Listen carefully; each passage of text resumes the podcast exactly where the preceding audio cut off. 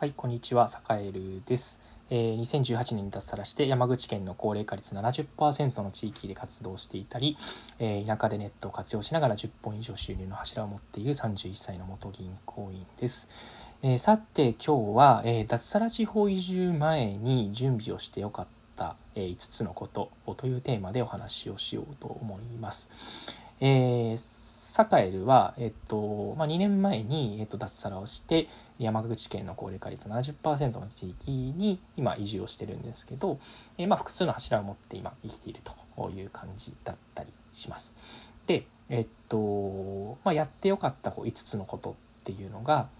えー、まずねざーっと結論だけ言うとえっと、1つ目、え、理想の生き方とか理想の人生っていうのを、えー、何でしょうね考えてよかったなというのがまず1つ目ですね。はい、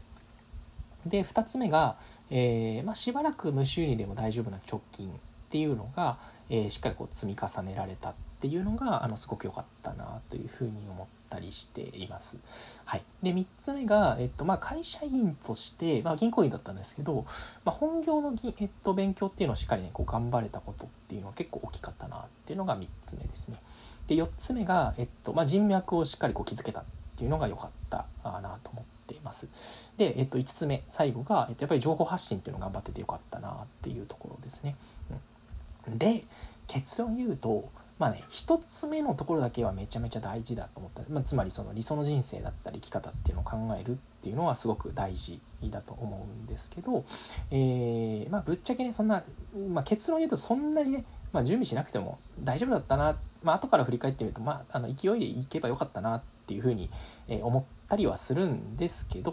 まあ、それでもやっぱり一番大事なのはそのなんだろう人生の転換期脱サラ地方移住をするような時って本当に自分って何がしたいんだっけとか、えっと、死ぬ前に何だろう今の状態で後悔しないんだっけみたいなこう結構そもそも論みたいなことっていうのを、えー、すごくねこう大事にするとよかったな、まあ、それを考えてよかったなというふうに今思うと思っていると。いう感じですね。なんで繰り返すと、えっと、脱サラ地方移住する前に、えまあ、2年あのしっかりこう準備してよかったなっていうことを5つのことというテーマで今お話をしてるんですが1つ目がえー、これからの人生どうやって生きていきたいかっていうこうそもそもそもそもそもそも人生論みたいなのを結構こう真面目に考えたっていうところが、え、まず大きなこう1つ目ですね。で2つ目が、えー、まあ、しばらく無収入でも大丈夫な貯金っていうのをしっかりこう積み重ねた。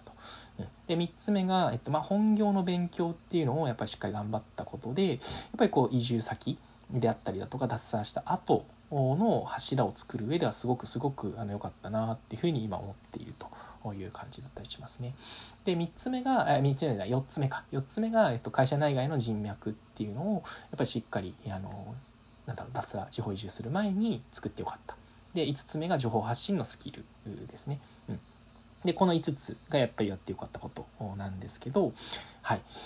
えー、まあ、それぞれちょっと丁寧に解説していこうかなと思います。えー、まあ、もうとにも、とにもかくにも一つ目、えー、理想の人生だったり、本当にやりたいことを考えるっていうことがやっぱり一番大事ですね。うん、これね、多くの人が考え、えあんまりこう、正面切って考えないんですけど、やっぱり人生の転換期で、本当は何やりたいんだろうとかどうしたらこう自分の人生生きててよかったっていうになるかなっていうのやっぱり考える考えないっていうのはすごくすごく大事なので、えー、まずねそこをしっかり、え考えてほしい逆に言うとそれ以外考えなくても意外とねそれさえ考えられていればもう飛び込んじゃって大丈夫だよっていうことは、まあ、実際地域に来てみてすごく思っていたりしてます。はいで2つ目ですね。やっぱり貯金あってよかったなっていうのが、えーとまあ、しっかりなんだろう。あの無駄な固定費っていうのはやっぱり最初に削ったりね、えー、それから何でしょう、えー、まあ、例えば携帯を格安 SIM にするとか、えー、それこそ、うん、あとはいらない保険は解約するとかね、うん。まあ、もちろんなんだろう。贅沢ちょっとしたこう生きがいみたいなのは削っちゃダメだと思ってるんですけど、えー、なんだろう知られざるこう資質みたいなものっていうのはやっぱり削っていいかな削ってよかったかななんてことを思っていたりはしてますね。うん、一方で、えっと、やっぱり直近がないなきゃないでやっぱり目の前の小銭をやっぱり拾いに行かなきゃいけないのでこうやっぱり信頼とか信用っていうのを積み重ねていく上ではちょっとねこう後手に回りやすいんですよねやっぱりこう目の前にこうお金がやっぱり不要不急のこうお金を稼がなきゃいけないってなるとやっぱりどうしてもこう人っていうのは焦りが見える見えがちになるので、まあ、そうならないために心の余裕を保つだけの、まあ、それこそね半年ぐらいまあ生きていけるぐらいの貯金ですね。それこそまあ地方に行けば、えっと、家賃っていう最大の固定費がすごくすごく少なく済むので、えー、まあそうですねそれこそ堺の場合で言えば半年でいうとほんと100万もいらないぐらいかな。うんなんですけど、まあ、それぐらいあるだけでもやっぱり全然違うので、まあ、1年2年、えー、しっかりこう毎月ね5万なり6万なりでも貯めておけば2年でね100万以上はやっぱり貯まったりするので、えー、そういう観点で、まあ、しっかりこう貯金をしておくっていうことは自分がね後々こう攻めに転じる守りが強いとやっぱりねあの攻めに転じやすいということで、えー、そういう貯金をしっかりするっていうのも大事かなと思っていたりしてます。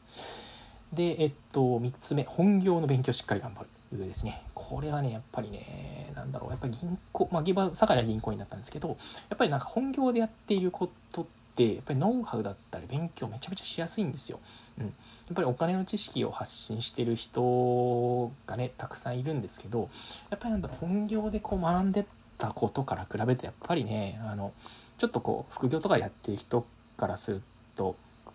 ね、そういう人の発信を見ててもやっぱりちょっとこううんやっぱり本業でやってる知識の方がやっぱり深いし、えー、すごくやっぱり身になってたなっていう記憶がすごくあるので、うん、やっぱり皆さんがもしね今から脱サラ地方移住したいとかえっ、とこうなんでしょうね、えー、ちょっとこう副業頑張りたいと思っててもやっぱり今メインでやってるお仕事っていうのは結構やっぱり大事にした方がいいかなと思っていてやっぱりどこまで行ってもメインでやってる仕事ってっていうところが、えー、やっぱりゆくゆく自分のこうノウハウのこう幹みたいな感じになったりするんですよね。うん、幹。うん、やっぱ木の幹がないとやっぱり枝葉っていうのは大きくならないんでやっぱ木の幹っていうのをしっかりこう大きくしておくっていうのがまずやっぱり本業頑張っておくっていうことかなと思ったりしてます。はい、で社内外の人脈を、えっと、広げておくってこれもねすごく大事かなと思ってます。でえっと社内外の人脈っっていうのは、えっと、最後のね、情報発信をしっかりしといてよかったなっていうね、あこんばんは、えー、っていうのを思ったりしてるんですけど、えー、っと、まあ、情報発信をね、たくさんしておくことで、えー、なんでしょうね。それでやっぱり社内外の人脈が結構築けたかなと思ってます。まあ、社内のね、人脈っていうのは、まあ、ひたすら誠実に仕事をして、えー、いろんな人とつながりを保っておくっていうことがやっぱり大事だったりするんですけど、社会の人脈ってってやっぱり SNS で情報発信をしていたからこそできた人脈っていうのがすごくたくさんありました。なんで、えっと、5つ目のね最後の情報発信スキルってすごく大事だよっていう話を、えー、さっきねサマリーのところでしたんですけどやっぱりそのね、やっぱり情報発信をする目的っていうのがね、フォロワー増やしておくと後で楽になるよみたいな話がね、あの、されたりするんですけど、それよりもやっぱりたった一人、なんだろう、画面の向こう側にいる、なんか面白そうな人とたった一人つながるだけでもやっぱり情報発信ってする価値あるんですよね。なんで、結構こうフォロワーをたくさん獲得しなきゃとか、えー、フォロワー増やさなきゃっていうことがすごく叫ばれてるんですけど、堺はそれよりも、それこそなんかこう脱サラしたり地方移住したりっていうする時の準備においては、いや、このめちゃめちゃ面白そうな人とたった一人つながるってていうことを意識した SNS での情報発信をするっていうことをお勧めします。それっていうのが4つ目で話した社内外、社社外の人脈の、えー、構築につながるし、え、すごくいい人とのご縁になるので、えー、ていうか、イメージで言うと、網を張るんじゃなくて森でつくっていう感じですね。うん。これもう一回大事なことなんでもう一回言うと、えー、SNS での発信は網を広げてなんかね、フォロワーとにかく増やすんだっていうよりも、この人と面白いからこの人とつながってなんかね、ゆくゆく面白いことやりたいっていう森でその人をブスッと刺しに行くみたいなこうそんなイメージでやるといいのかななんてことを思ったりしています。はい。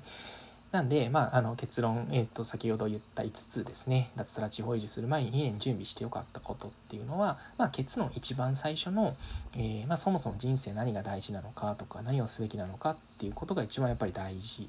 で、で、あと2つ目が、えっと、まあ、無収入でも大丈夫な貯金、まあ、しばらく大丈夫な貯金っていうのを、えー、ですね、考える。それから、まあ、銀行員として、まあ、主要な、あの、なんだろう、えー、ですね、まあ、あの自分のメインの仕事っていうのを頑張っておく。で4つ目が、えー、社内外の人脈を作る。で5つ目は情報発信を頑張るっていう感じですね。